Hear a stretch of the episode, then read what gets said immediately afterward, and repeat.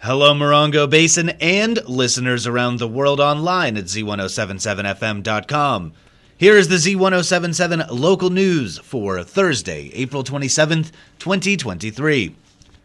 Closing arguments in the Pejman Elahi trial were heard yesterday, with a verdict possibly being delivered this morning. Here with the latest updates is online news editor Robert Hayden. The verdict in the Pejman Elahi trial is expected to come down as early as today, as closing arguments were heard by the jury yesterday after the state of California's prosecuting attorney Heather Razzouk rested after calling a roster of witnesses that focus on the facts of the two incidents in late 2022 that left one man with three gunshot wounds and one delivery driver with a close call. Defense attorney John Paul Cerrillo called no witnesses after prosecution rested. Pejman Elahi himself was not expected to take the stand. Closing arguments by Cerrillo focused on discrepancies in the case, notably a lack of fingerprints on shell casings found at the scene of the attempted murder, as well as what he characterizes as an incomplete physical description of the shooter. We'll report the verdict as soon as it's read, along with a complete recap of the trial of the Wonder Valley man who is charged with nine counts, including assault with a firearm and attempted murder. Reporting for Z1077 News, this is Robert Hayden. A once a week, 90 minute early release for students was approved by the Morongo Unified School District Board of Education to support staff collaboration and to improve student performance. Assignment reporter Gabriel Hart has more on this progressive development. At last Tuesday's board meeting, Morongo Unified School District's Board of Education unanimously approved early release days beginning in the 2023 24 school year. Under the agreement, students will be released 90 minutes early every Wednesday, so teachers and staff can have scheduled collaboration time during the workday as a method to improve student outcomes. Results from this year's Local Control and Accountability Plan survey show that 92% of respondents supported ongoing staff development. Along with this, the majority of California school districts have found success in raising student achievement through regularly scheduled collaboration preparation time for staff during weekly minimum day. Superintendent Dr. Patricio Vargas said, quote, We listen to the feedback from our educational partners in support of ongoing staff collaboration and development, and we are fortunate to have talented and passionate educators willing to collaborate and innovate for our students. Collaboration time is well documented as a key driver to success within education and can be a game changer for staff and student outcomes, unquote. For families concerned about childcare opportunities on the early release Wednesdays or after school any other day of the week, MUSD is pleased to announce the Expanded Learning Opportunity Program, or ELOP, at every elementary school. This program will be available Monday through Friday for all students in grades K through 6. ELOP registration and the 2023 24 academic calendar will be available in early May. Reporting for Z1077, this is assignment reporter Gabriel Hart. Numbers from the 2023 homeless point in time count have been released, and San Bernardino County has experienced a 26% increase in our unhoused population over the last year. The Point in Time Count, conducted on January 26th, is an annual event in which volunteers conduct a coordinated census of an area's unhoused population in an effort to understand the scope of the problem.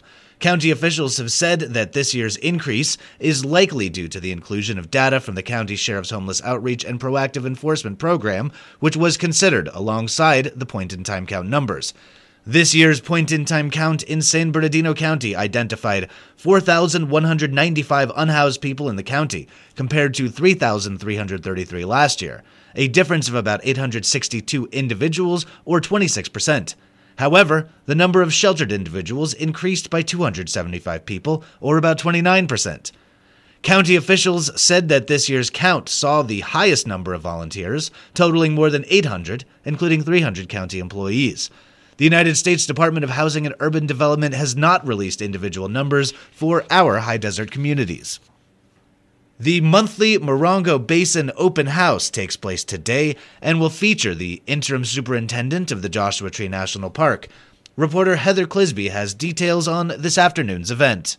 Jane Rogers, the acting superintendent of Joshua Tree National Park, will lead the monthly Morongo Basin Open House event this Thursday from 4:30 p.m. until 6 p.m. In addition to Rogers, members of the 3rd District staff will also be on hand to answer questions and address concerns of residents. The event will be held at the Joshua Tree Community Center at 6171 Sunburst Avenue in Joshua Tree. For more info, call 760 366 1488. Reporting for Z1077, this is Heather Clisby.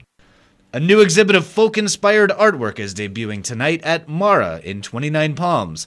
The restaurant is opening a new show called Mary Mullally Early Works, featuring Mullally's paintings that are deeply rooted in folk art traditions and outsider artwork, but feature modernist influences.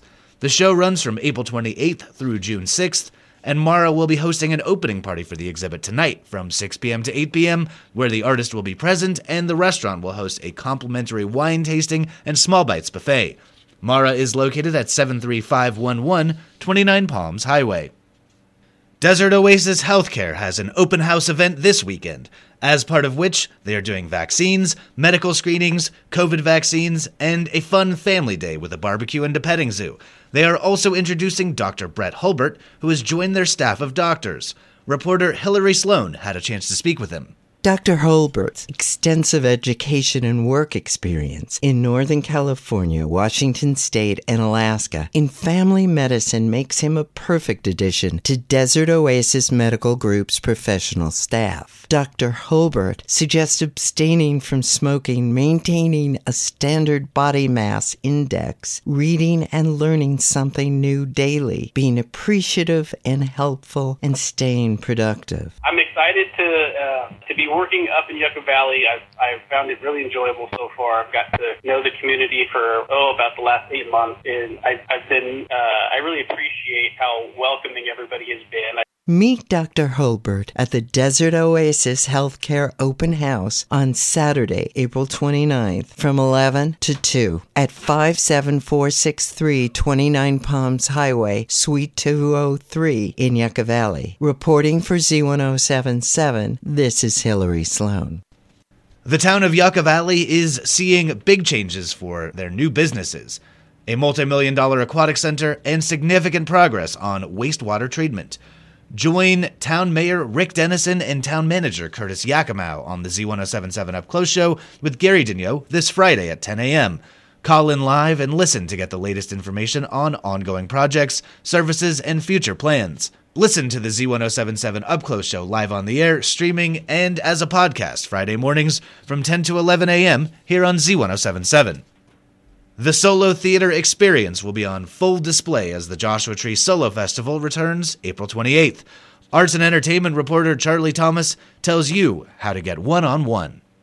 A weekend long celebration of the art of solo performance theater will be held at the Joshua Tree Retreat Center April 28th through 30th. In its second year, the Joshua Tree Solo Festival is an eclectic weekend jam packed with performances, workshops, readings, and other creative events, all exploring the craft of solo theater. Participants will take a deep dive into the world of the one person play and will learn about writing structure, character portrayal, and self promotion in such varied art forms as burlesque, dance, poetry, comedy, and improvisation. Tickets start at $35 with daily and full weekend passes available. For more details and ticket purchases, visit joshuatreesolofestival.com. Reporting for Z1077, this is arts and entertainment reporter Charlie Thomas.